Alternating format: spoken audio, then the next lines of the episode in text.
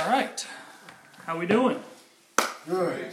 Good deal. We are in part three of our series, Very Good.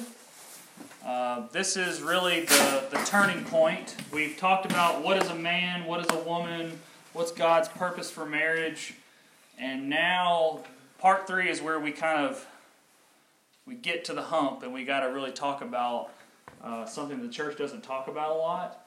Um, and today we're going to talk about a little bit about divorce. Um, there's just simply no way that we can talk about marriage and talk relevantly about marriage in America uh, today without addressing that. Um, and so today we're going to talk not just about divorce, uh, but we're going to talk about the, the way to talk about divorce, the way God looks at divorce, how to, how to address people who are divorced in the church uh, or not in the church. Um, before we start, before we pray, I want to um, kind of get some things um, really just out there because I feel like I've got a there's a big old caterpillar driving right around there. Um, and one of those is we're going to talk a lot about uh, theology and how God looks at divorce. We're going to talk about the Bible. We're going to talk about a big picture view of divorce. But I don't want us to lose sight of the fact that divorce is an extremely sensitive subject. Um, and we need to understand that, yes, divorce is a theological problem. Yes, it is a, it's something that uh, is offensive to God and it's a sin. But It's also deeply personal. Uh, and countless lives have been wrecked by divorce. Um, it's a tragedy. I want you all to know also that my mom is divorced. Uh, she would not mind me sharing that. Um, basically, I want you all to know that even though I, I'm not a part of a, uh, a product of a divorced home, divorce has affected me in my life. Um, there's really nowhere you can go today without knowing some. Raise your hand if you know somebody that's divorced. All right, if you don't, then I was gonna I was gonna ask. um, and so we really, I feel like the, the church has kind of dropped the ball a little bit because you don't hear a lot of pastors talking about divorce. And I think that's because, one, it's an incredibly sensitive subject. Um, the other thing I wanted to, to mention was um, I understand there are people in our church, even some of you who, who are could be divorced. Um, we're going to talk today, and I'm going to speak very clearly about divorce, but I want to want us to understand the Bible does, and we're going to see, does prescribe when there are very lawful, righteous, good reasons for divorce. Um, so, not all divorce from not all of divorce is a sin, at least from one person's perspective. The Bible says um, for sexual immorality reasons. Uh, I would, I would, I, I, believe that the Bible also contends that uh, a woman has grounds for abuse, uh, abandonment. Um, there are reasons, biblical reasons for divorce. There are going to be times tonight when I'm going to say divorce, and what I mean is um, sinful divorce. Okay, so there might be times where I say divorce, and and, and you might want to go, well, what about this? We're going to cover those, but I may say divorce tonight, and I and I what I mean is um, unbiblical, sinful divorce. Um, and then last, I just wanted to end with um, I do not mean to ostracize or denigrate or put down or diminish anyone who is divorced. We're going to talk about that. Um, I think a lot of churches today treat divorcees like second class citizens, and they should not do that. Um, God's grace extends to those who've been divorced. Um, now, obviously, there's, you know, Paul has some things about being disqualified by, by the church leadership. Um, but I just wanted to get that out there before we start because I don't talk about divorce all the time. Um, and but when we do, uh, we need to be very clear what we mean, and that's what I mean. Um, I don't I don't want to make light of divorce, um, but we want to be clear as possible because the Bible speaks very clearly. So, without any further ado, let's let's go to Lord in prayer before we begin. Father, with such a sensitive subject, show us your will for man and woman. Reveal to us by your Holy Spirit tonight what you meant when you looked upon Adam and Eve and you said it is very good. Father, show us what is not good, but show us what is good so that we can know right from wrong, but even more so that we can love what is good. And that is marriage that honors Jesus as Lord. And all these things we ask in your Son's name, amen. Since we last met, since we last met, that was seven days ago, the United Methodist Church called for a special general conference in 2019 so that they can propose giving bishops now the individual authority within their respective parishes to perform same sex weddings according to their own conscience. The United Methodist Church is the last mainline denomination not to affirm same sex marriage, but they are making this announcement because in 2019 they hope to officially affirm, at least in part, the legality and the goodness of homosexual marriage. Since we last met, senior clerics in the Anglican Church have called for their own church to be stripped of its right to operate according to their own convictions about homosexuality and transgender. Meaning, the Anglican Church priests and bishops have now called upon the Anglican Church to no longer have any ground to oppose same sex marriage. So basically, what we've seen last week, both the United Methodist Church and the Anglican Church have taken giant steps to affirming same sex marriage as good. That's since we last met last week. That's how quickly the moral revolution is happening. Every week, something is happening. Two weeks ago, it was what? The Boy Scouts. The Boy Scouts are not any longer going to be the Boy Scouts. They're the what? Just the Scouts. Um, and so you see this happening a lot. I think now many American Christians today feel like they're under attack. We've talked about that. Um, I think a lot of American Christians today feel like they're developing this siege mentality, like the culture is against them, the country's against them. The, the, the America's going to hell in a handbasket. Um, things aren't the way they used to be. Um, and you really see Christians reacting in two ways. You see Christians putting their faith in the Lord, or they, or Christians getting really angry and reacting in different ways. And I feel like we can either submit to the sovereignty of God or we can get angry. Um, I think this is one of the reasons that Donald Trump was elected.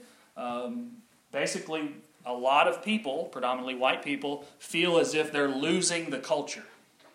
And we want to take it back. That really is what they're saying. Um, here's the truth the sexual revolution did not happen overnight. As fast as it's going right now, these things took time. And we're going to look tonight at what are the some of the what are some of the reasons this happened. And I'll say this, the church actually contributed to some of it. We're witnessing the fruit of a society and a culture that did not defend biblical marriage, and now we're appalled. Before same sex marriage was legalized in the Supreme Court, we opened the door with legislation like no fault divorce. When we normalized divorce, when we refused to call it what it was, when we condoned it as commonplace in the church, and when we refused to stop talking about it in the church because we were afraid to hurt people's feelings, the homosexual community was watching. And what they were saying to us and what they're saying now is you didn't even abide by your own Bible's teachings. If you don't practice biblical marriage, then we're not going to either. And a lot of this is on the church. For a long time, there were so many people who got divorced, and we knew them. They were part of our families. They were us. They were our friends. So, what we did is we silently put divorce in a corner and we covered it up and we didn't talk about it.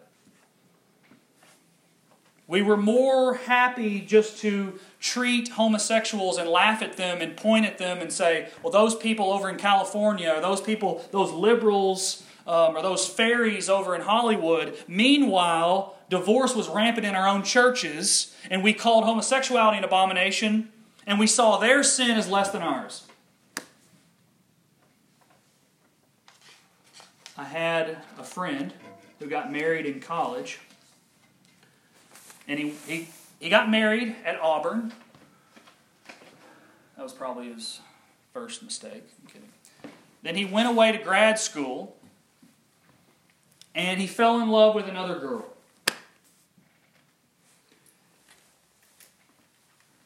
And so he said to his friends and to me and to his family that his first marriage was a mistake, and he told his parents that he wanted a divorce. And instead of treating their son and his wife like a one flesh union, like we learned last week in Genesis 2, Instead of pointing this man to the gospel and to the unconditional love of Jesus for his bride, like we learned last week about what the marriage is supposed to reflect, instead of reminding their son that marriage was a gift from God to sanctify him, his parents said this We just want you to be happy. If that makes you happy, we don't like it, but go ahead and get a divorce. That is a small picture of our society. Whatever makes you happy. This kind of do whatever makes you happy culture. This kind of my priority is me culture. And if that's where we are, how can we be surprised when homosexuals want to get married too and they tout the exact same line? It makes me happy. There's an old saying: marriage is about hap- marriage isn't about happiness; it's about what? Holiness. I kind of like that line, but I, I, it almost makes it sound like marriage is isn't fun. It almost makes it sound like marriage is an obligation.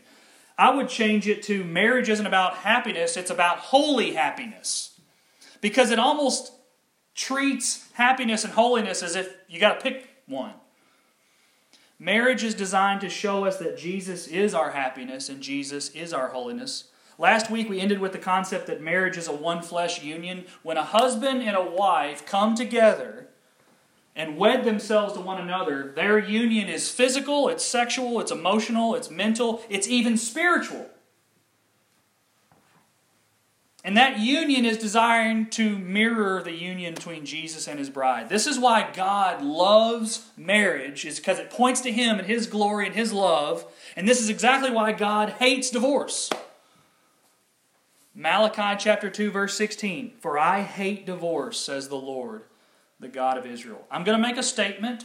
I'm going to make one statement, and I'm going to make it. And then after I say it, I want you to give me a chance to explain it because I'm going to say it and it might sound weird. Okay? Here it is. In the kingdom of God, divorce is as unnatural as homosexuality. In the kingdom of God, divorce is as unnatural as homosexuality. Now, if you think I just called divorcees homosexuals, pause for a second. You missed my meaning. Yes, homosexuality is a perversion of marriage, but so is divorce. Homosexuality does not reflect the differentness that God has said is good because it, it, it, reflects the gospel. Divorce does not reflect the faithfulness and unconditional love of Jesus.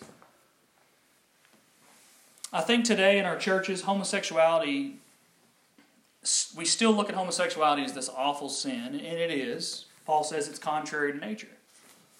But divorce has become so prominent in many of our churches that pastors don't want to talk about it anymore.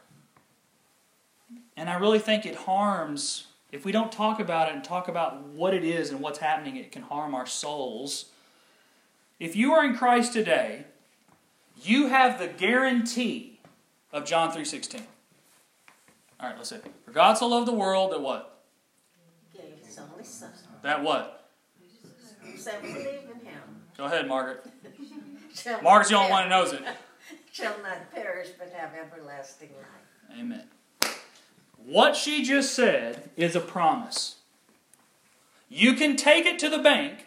God will never re- rehash or renege on John 3.16. You're not going to die, get up to heaven, go to the gates, and God be like, oh, wait. I remember I said that. Oh, no, I was just joking. We're not going to die, get up there, and God go, I, I said that, I didn't mean it. I found, I found a new thing. We have the hope that God is not going to change his mind from John 3:16. Marriage is designed to picture God's faithfulness in the gospel, and it is eternal faithfulness. The picture of two sinners keeping covenant with one another faithfully is a picture of God's faithfulness. But the more we start to detach the gospel from marriage, the more we start to think that God made marriage for me. We talked a lot about that. When I counsel couples in premarital counseling, I will usually look at the guy and I will read John 3:16 and I'll tell him, I'll say, "You can break your promise to her when God breaks his promise to you." You can break your promise to your wife whenever Jesus breaks his John 3 6 promise to you. If marriage is given to us to project the faithfulness of God, we have no right to divorce our spouse. None. Now, we've seen the rise in divorce for several reasons. This is what Andrew Walker has to say in his new book. If you want evidence of how the sexual revolution has impacted the world, look at the entertainment industry. In every corner of it, there is an unchallenged and unchallengeable assumption that sexual freedom is the highest standard for personal fulfillment. Around the 1960s, when Christian ideas of sexual morality were changed and overturned, coincided and very possibly contributed to industrialized hormonal contraception. This is not the, the debate to debate. This is not the book to debate pros and cons of the pill. But one consequence of the pill is its availability was to sever the connection between sex and procreation. This was nothing short of revolutionary. While people in times past engaged in premarital sex, there was always the potential for a pregnancy to occur. Not anymore. And this has enormous repercussions for how society thinks about the purpose of sex. No longer is sex assumed to take place only in marriage. The idea that sex outside is wrong has been overturned. And the risk associated with sex outside of marriage has been negated. The legalization of abortion in 1973 and the resultant lack of stigma completed the separation of having sex and birth. The sexual revolution resulted in positive developments for women's rights, but it also led to declining marriage rates and explosion in the divorce rate. So, we're living in the midst of an age, even in our own churches, where the idea of sex has become detached from the idea of marriage. But the Bible says there is no such thing as casual sex. There is no such thing as casual sex. There is no such thing as friends with benefits. God has designed the one flesh union between a man and a woman as sexual, emotional, physical, spiritual, mental, some of y'all might go on spiritual, I don't get that. Read this 1 Peter 3 7. Likewise, husbands, live with your wives in an understanding way, showing honor to the woman as the weaker vessel, since they are heirs with you of the grace of life, so that your prayers may not be hindered. Did you catch that last part? That means, husbands, your wife's relationship with you affects your relationship with Jesus. Wives, your husband's relationship to you will affect Jesus' relationship to you. This is how tight and intimate the one flesh union is. Discipleship begins with your marriage. Adultery is unnatural and divorce is unnatural because it's a wrenching apart of something that was designed to never be broken. Something so intimate that God said this should be the tightest bond. Marriage is much more than legal, and divorce is a lot more than legal. Raise your hand if you've ever been dumped. If what? If you've ever been dumped. Dumped. Yeah. You've been you been dumped? What does dump mean? Well, you were dating somebody and then they dumped you. I've been dumped. Gene, have you ever been dumped? If I do, I don't want to buy it. All right. My brother, have you been dumped? Yeah. Okay. Shay, have you been dumped? Yes. Who hasn't been dumped other than Gene? Bob, you ever been dumped? You can't. For the people that have been dumped, did it feel good? No, no, it did not. It did not feel good. I can still remember. I mean, I'm married. It's been a long time since I was dumped. I mean, not long as Roberts. But I was in college, and I still remember the phone call. Oh, she on the phone. Did it on the phone. Did it on the phone. Cool. And I was like, with my little like '90s flip phone, I was like, dang. I about wanted to call my mom. And I think it hurt so bad. I mean, we, we hadn't even had sexual intercourse. I think it's important. I hadn't even wedded myself to this woman sexually, and I was still broken about it. Why is that? Because there's something in me, emotionally, mentally, physically, that attached myself to her. Even as you two are dating, sorry to call you out, even as you two are dating, you are uniting with one another. In the time that you spend, in the things that you do, that is a natural human impulse to bond yourself to someone of the opposite sex. That's what courting is. It may not have included sexual intercourse when you dated them, but it did hurt because you're doing something that humans do with the opposite sex, and that's bond yourself with them. My son Roman, we can't even go to Mall of Georgia anymore because he just he, he developed this emotional connection to the carousel. just I mean, I, I, you go up to Kelly and go, "Tell me about the carousel," and she will she will get either scream or get a you know big grin on her face because I had to pull that child away. There's something in Roman already, in Ruby too, but she's kind of she plays it cool. But Roman, if he is in your arms and you're loving him and he's loving it, not even Daddy can pull him away. I mean, I will. But at the at that young age, he is already forming little intimate bonds with people. That's what we do. Our culture wants us to believe we can just hop around and have sex with whoever we want and it doesn't have implications for our soul. That's a lie. That's Satan trading the truth about God for a lie. Romans 1. The truth about God is that sex is a picture of the one flesh union between Christ and the church. The lie is that sex doesn't mean anything and it's for your pleasure and not for God's glory. Men, raise your hand. I, I don't know how many. I'm, I, I could be none. I don't know. How many of you were taught? I was taught this. I don't know if anybody else. How many of you were? It's not bad. How many of you were taught this by your parents growing up? I, I, basically got this, son. Now you know, if you have sex with a woman before marriage, you're giving yourself away. How many ever heard that? Somebody? Okay. All right. I got that. That's true. That is true. It's incomplete, but it's true. It's good. But I think that it, that's it's good if we get that, but if we get something else too. Okay. And this is what now let me explain. 1 Corinthians chapter 6, verses 16 through 18. This is what Paul says. Or do you not know that he who is joined to a prostitute becomes one body with her? For as it is written, the two will become one flesh. There it is again.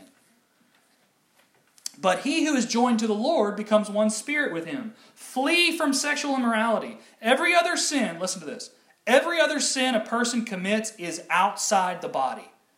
But the sexually immoral person sins against his own body. Amen.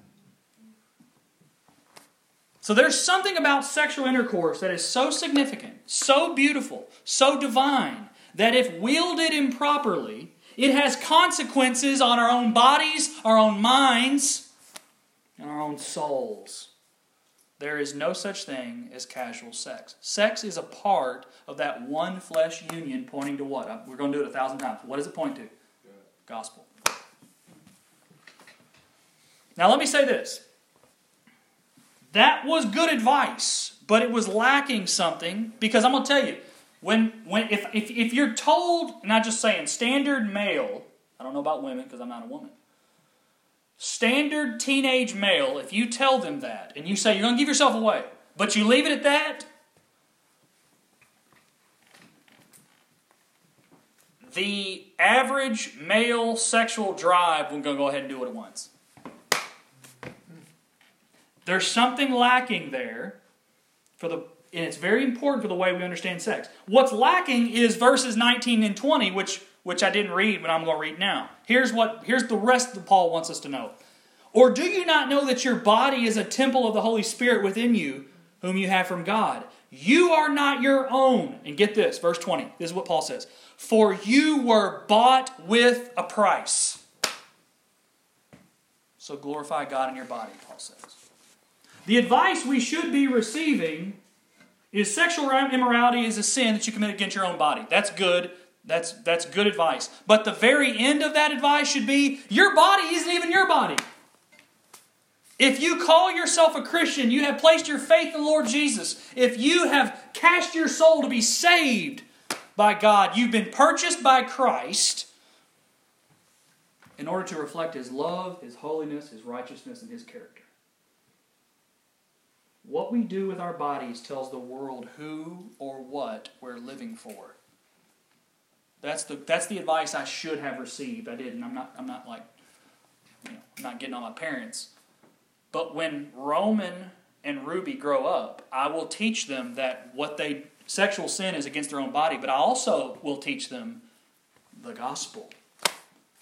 There is no way to talk about sexual holiness in a meaningful way without pointing to what Christ did for his church on the cross. Amen. A woman or a man who divorces their spouse because they simply fell out of love or they couldn't find or they found a new person or they couldn't stop arguing what they're saying is my commitment to myself is greater than my commitment to jesus i've heard people say this well jesus wants me to be happy i've heard that one that one happens a lot god wants me to be happy doesn't he i've been talking to people want to get out and you know, they're like i mean I mean, God didn't want me to be miserable. What we should remind these people is this Jesus does want you to be happy, but God is not capable of offering you real, lasting happiness that is not found in Him and is not according to His will and His character. There is no lasting happiness that God could even give you that is not found ultimately in Him. because he is love. Young people across America are being taught that marriage and that their wedding is about them. Have you have y'all seen these these shows on TV about women getting ready for their wedding day? Mm-hmm. I mean, from one perspective, I got to stop and go. In some sense, it is the woman's day. It, men, sure as heck, it sure as heck ain't gonna be your day. I know that.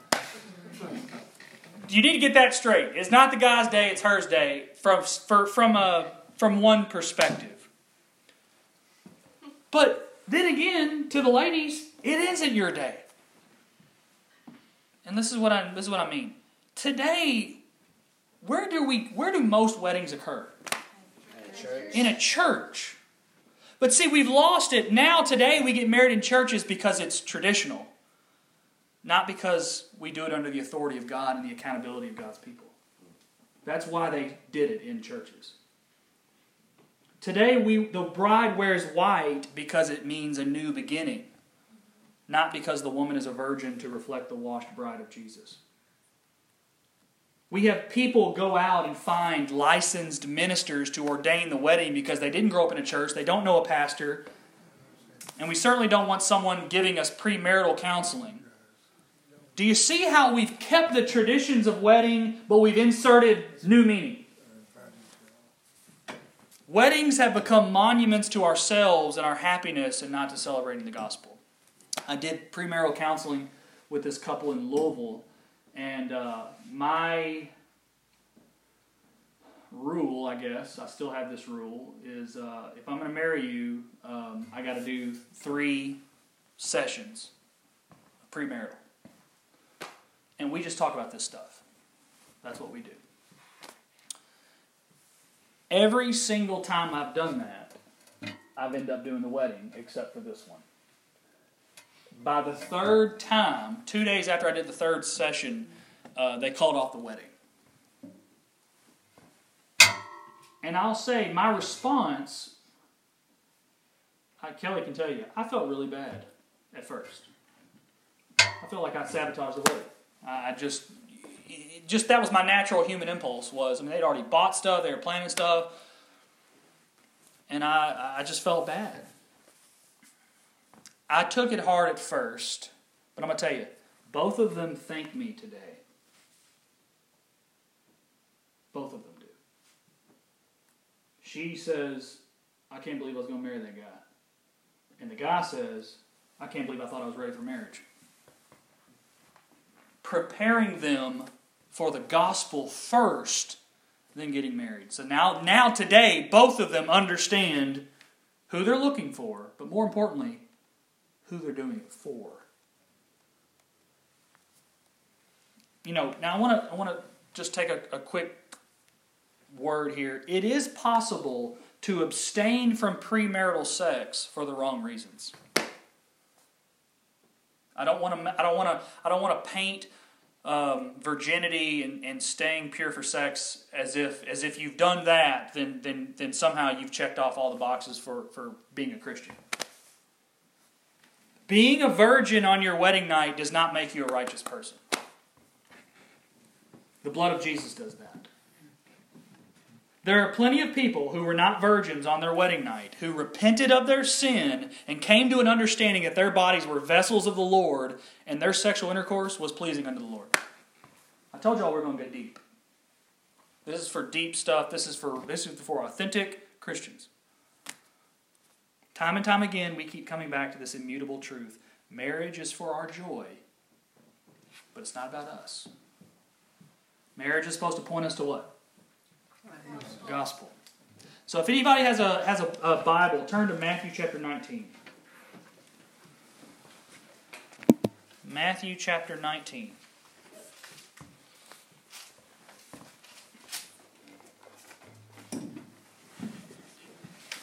Matthew chapter 19, verses 3 through 9.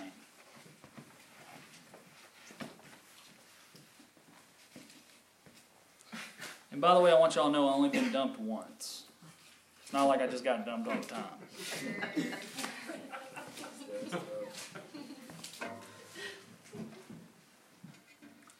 All right, uh, let's go to Matthew chapter 19, verse 3. And Pharisees came up to him, Jesus, and tested him by asking, Is it lawful to divorce one's wife for any cause? He answered, Have you not read that he who created them from the beginning made them male and female? And said, Therefore a man shall leave his father and his mother and hold fast to his wife, and the two shall become one what? Flesh. There it is again. Keeps coming up.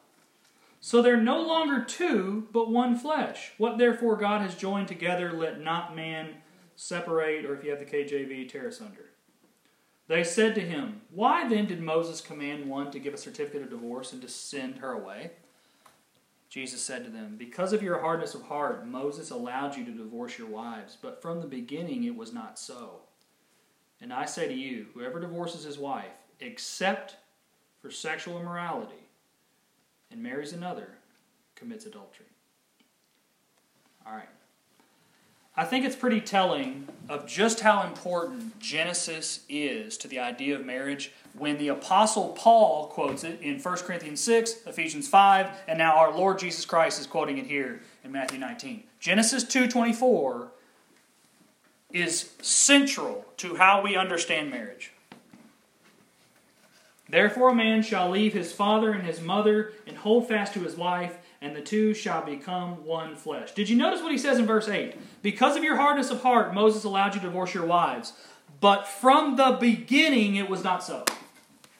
He actually says from the beginning twice. He says it once in verse 4, and then says it again in verse 8. From the beginning, he says.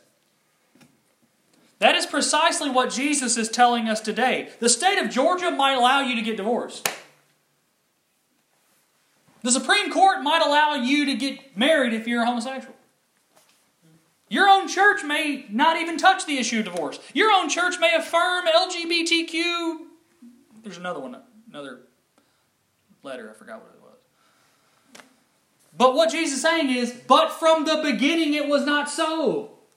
What we talk about in week one? Manhood and womanhood are creational, not cultural.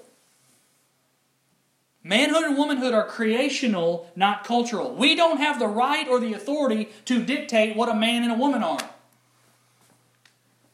It is extremely arrogant to think that our gender identity could determine our sex. Much less that we would have actually body altering surgery to dictate what we feel we are, when in fact God has made us as we are. Only God has the authority to determine what man and woman are, and from the beginning, He determined so. In verse 9, the Greek word that Jesus used for sexual immorality is porneia. That's where we get the word pornography. So, sexual morality extends beyond an affair or even a divorce. Sexual morality, porneia, could be having an emotional affair at work. It could be looking at porn on the internet. That's why, in some cases, if a woman discovers that her husband has a hardcore porn addiction, in many instances, I believe, personally, Abby, uh, that I think that's grounds for divorce. In many cases. Jesus' point is that a one flesh union is so tight and so intimate that what you do with your body affects your spouse. You have become one flesh and one body with her. Therefore, if a guy is going behind his wife's back, clearing his browser history, got a stack of magazines somewhere she can't find, if he's lurking around, he's giving himself to that woman who he's not touching, but his heart, his mind, is hers, and what the woman should know is what he's doing with his body concerns you because that body is yours.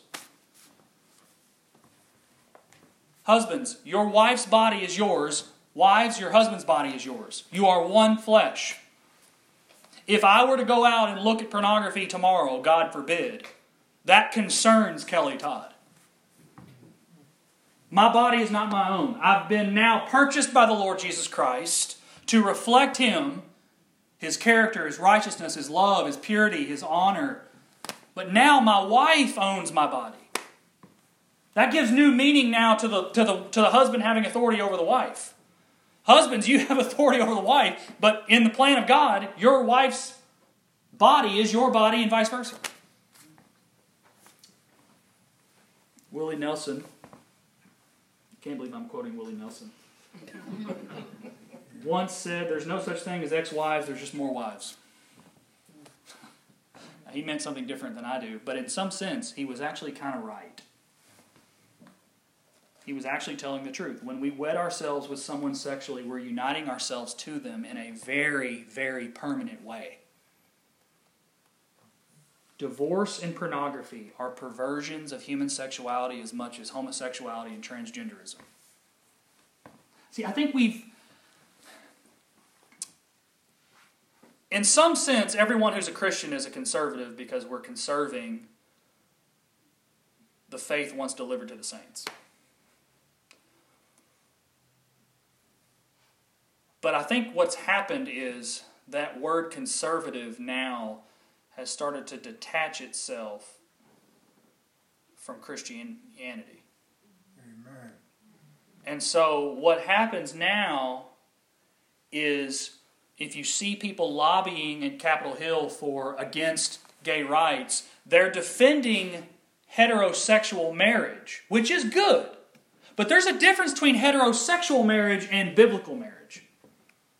Just because you're married to a woman and not another man doesn't mean it's honoring for the Lord. You catch my drift?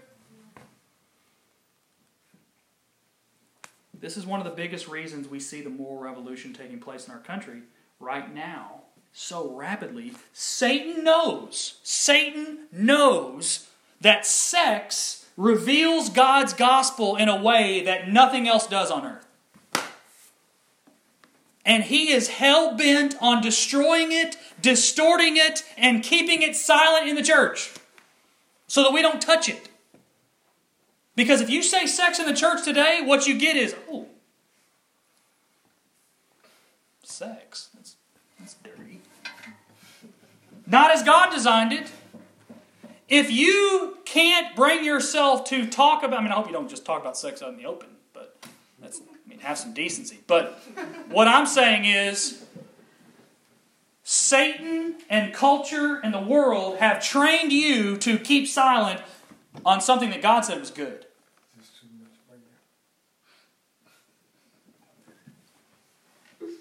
So today, when I say sex, I mean, I'm not going to say it out and yell it out in public.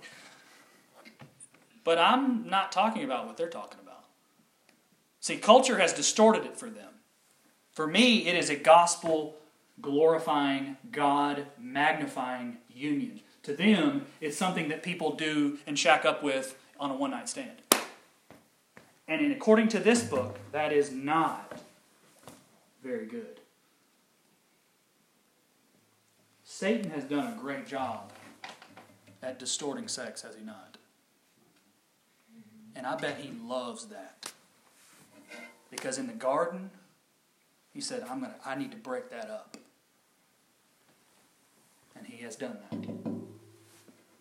I wanted to end tonight with the way we talk about divorce. We, we, we've covered the theology.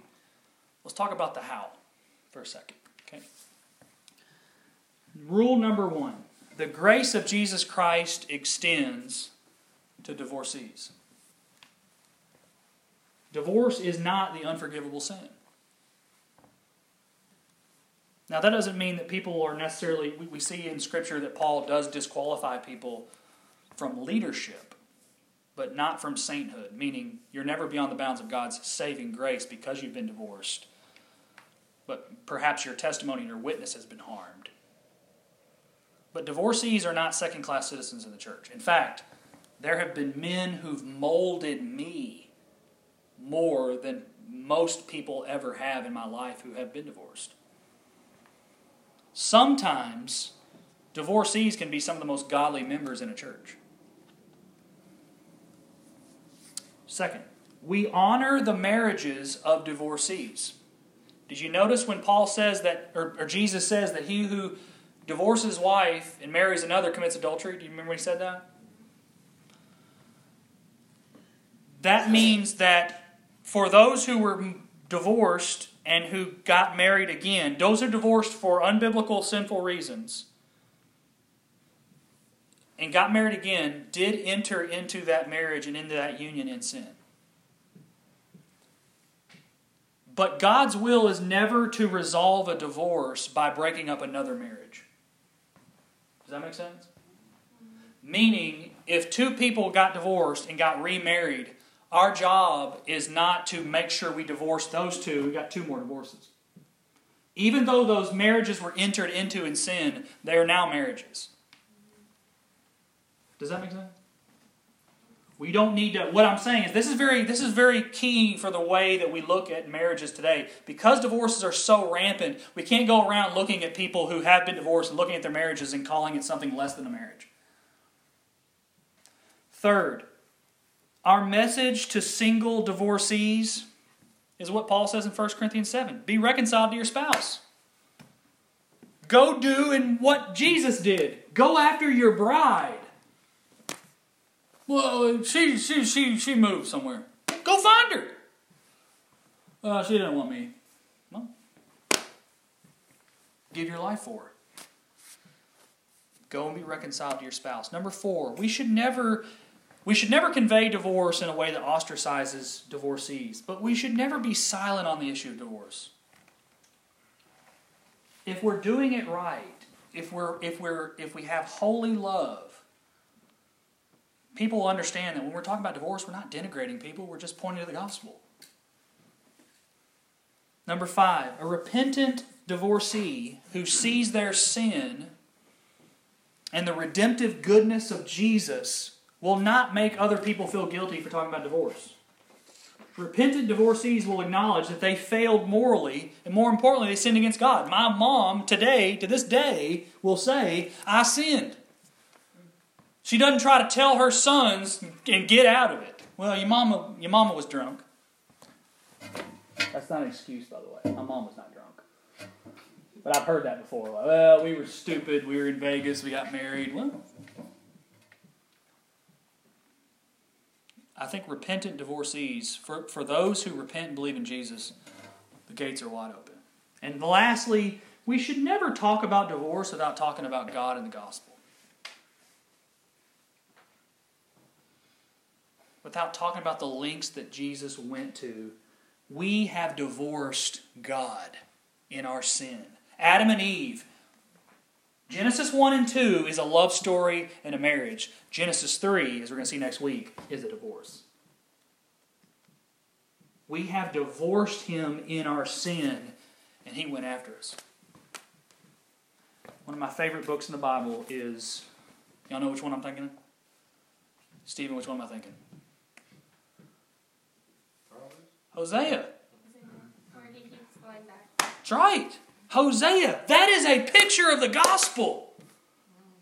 My goodness. I mean, how unbelievable is it to be cheated on, divorced, ignored, your wedding bed defiled, your wedding ring thrown off and thrown into your face, making a mockery of what you had, turning your love away, flaunting the adultery and the infidelity?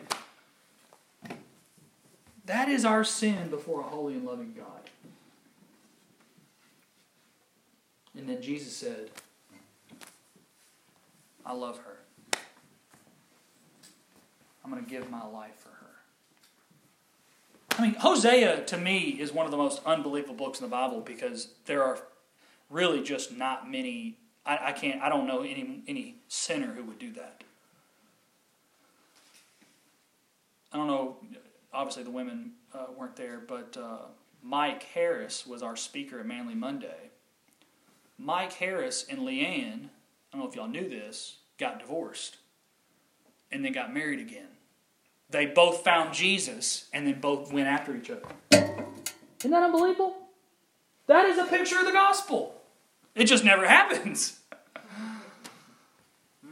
I know I think Jesus looks at the bride of Christ and he says, I know you divorced me. I know you flaunted your adultery. You went after, as the prophets would say, you whored after your idols and you went after everything but me. But I'm going to love you, not because of who you are, but because of who I am. That is the gospel, and that is the model for a man and a woman of integrity. I'm going to love you not because of what you've done. I'm, not, I'm going to love you not even because of who you are. I'm going to love you because of who Jesus is and what he's done. That is why, here's something radical here.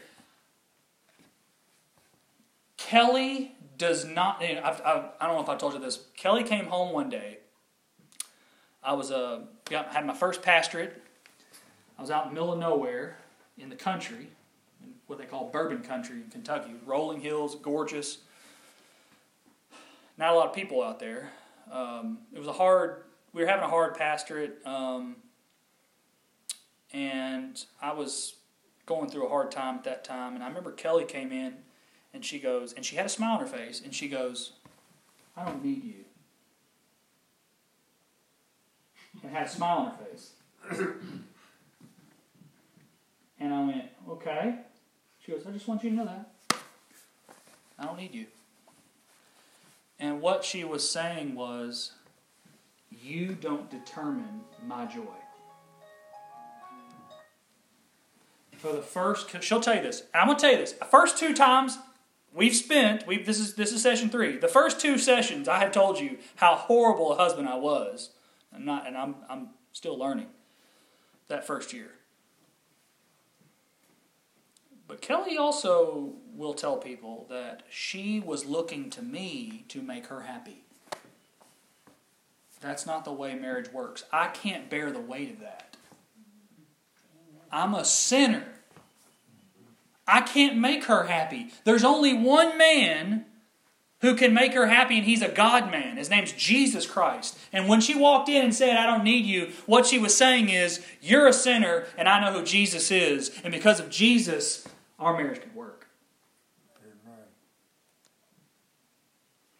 I never thought about that. I just thought you love people. But here's the thing marriages fail because the wife wants the husband to fulfill her, and vice versa. And if you put that on a sinner, they will never live up to your standard. You can't. Adam and Eve's marriage ran on God. And Satan's genius was to get them to question God's word. Did he really say that?